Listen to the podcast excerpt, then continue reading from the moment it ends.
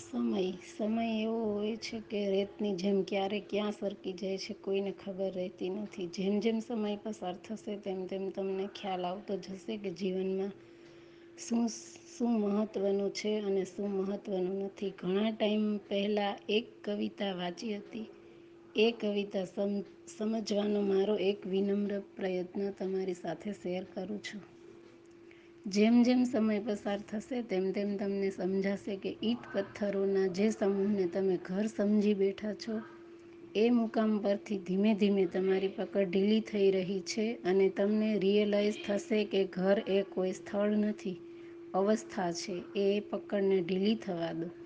જેમ જેમ સમય પસાર થશે, તેમ તેમ તમારી જાત તમને વધુ સ્પષ્ટ દેખાવા લાગશે. તમારી એ ભૂતપૂર્વ જાત જેના એક ખિસ્સામાં જિંદગી છલોછલ રહેતી અને બીજા ખિસ્સામાં ખાલીખમ થઈ જતી એ જાત જેની સામે તમને ખૂબ બધી ફરિયાદો હતી, એ જાત હકીકતમાં સંપૂર્ણ હતી. એવું તમને સમય જતાં સમજાશે. ધીમે ધીમે એ સમજણ વિક, વિકસાવવા દો. જેમ જેમ સમય પસાર થશે, તેમ તમારે ઘણી બધી બાબતોને પરાણે આવજો કહેવું પડશે. ક્યારેક ગમતી વ્યક્તિને તો ક્યારેક ગમતી પરિસ્થિતિને તમારા નાજુક હૈયા પર અનેક વજ્રઘાત થશે. તેમ છતાં એ હૈયું ધબકતું રહેશે.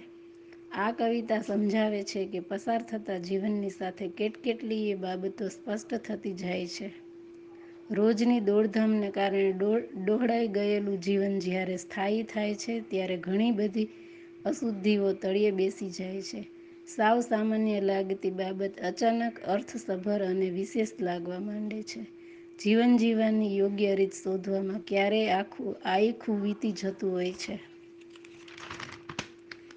ફક્ત સમયની સાથે પરિપક્વતા એ સમજણ નથી આવતી. એ માટે અનુભવો અને અનુભૂતિઓ જરૂરી છે. જીવનમાં ખરેખર શું મહત્ત્વનું છે? પણ એ માટે આ પૃથ્વી પરની પકડ ઢીલી થવી જરૂરી છે. જેને આપણે ઘર માની લીધું છે.